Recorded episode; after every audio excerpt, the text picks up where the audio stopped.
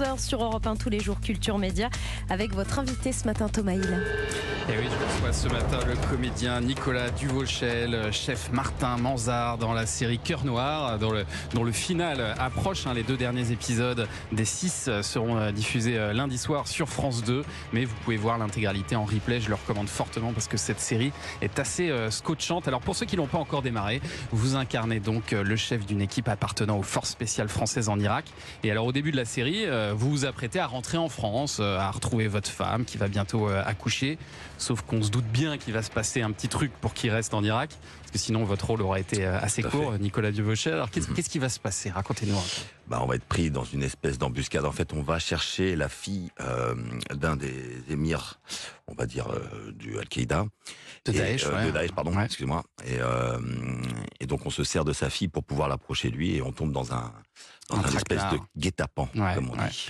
Et alors, c'est vrai que dans cette série, on a vraiment l'impression d'être au cœur de ces forces spéciales. Comment vous êtes préparé à ce rôle, Nicolas Duvauchelle?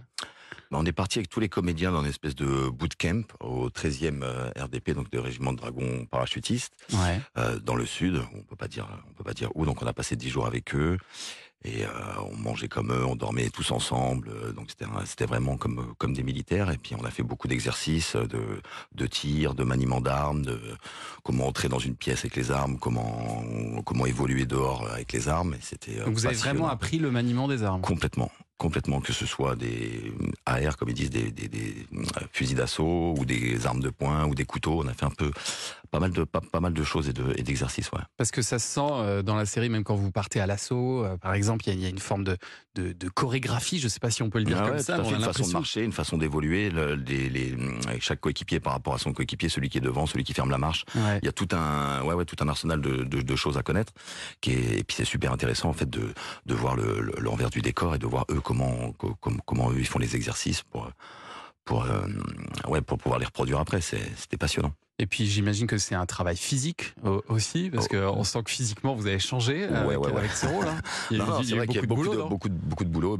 On partait genre à 6h30 le matin, donc on se levait à 4h30, on faisait de la muscu avec Toufik Jalab, Victor Pontecorvo, Jérémy Nadeau, Marie Dompnier.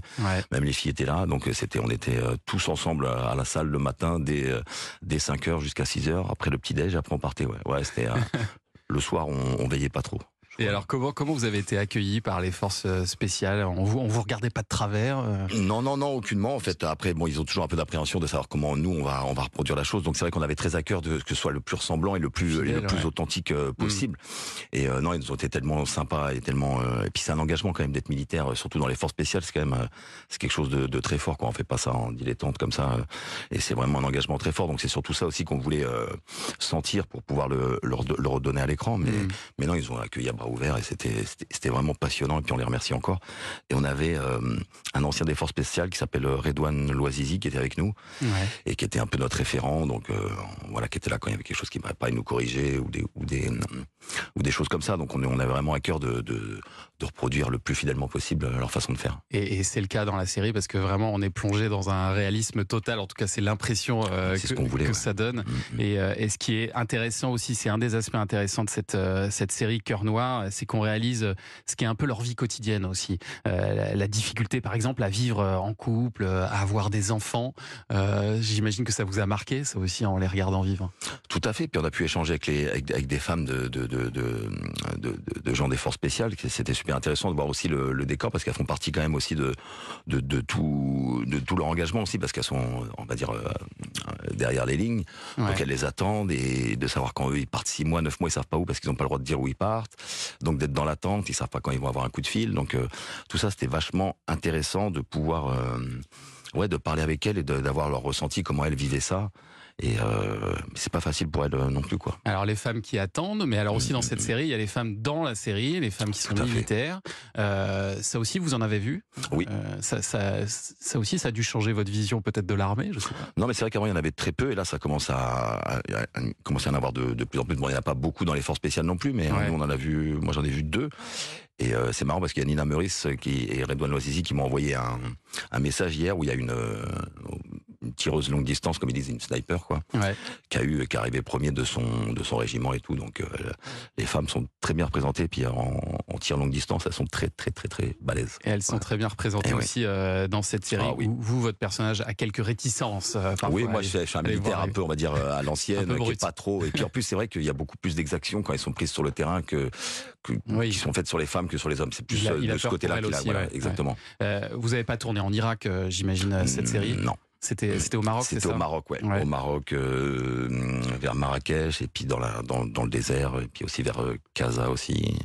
On a fait un peu Beni Mellal aussi. Ouais. On a fait, ouais, c'était magnifique, alors, lumière. Les audiences ont été plutôt bonnes. Alors c'est un peu particulier parce que avant d'être sur France 2, la série est sortie l'an dernier sur la plateforme Prime Vidéo. Mm-hmm. Mais sur France 2, il y avait encore entre 2 et 2,5 millions de téléspectateurs pour les deux premières soirées, auxquels il faut rajouter à peu près 500 000 par soir en replay, ouais. Donc la chaîne est satisfaite, hein, puisque la bonne nouvelle, c'est qu'il va y avoir une saison 2. Tout à fait, qu'on va commencer en avril si tout se passe bien. Vous lancez dans le tournage. Là, exactement, on repart en prépa, on va refaire une autre prépa autre part là chez les commandos marines à Lorient.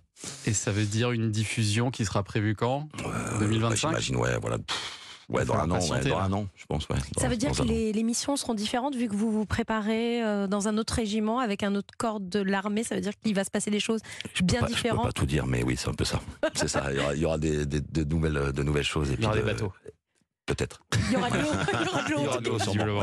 En tout cas, en attendant, allez voir les premiers épisodes de la série Cœur Noir sur la plateforme France.tv. Et puis les deux derniers donc seront diffusés sur France 2 à 21h lundi.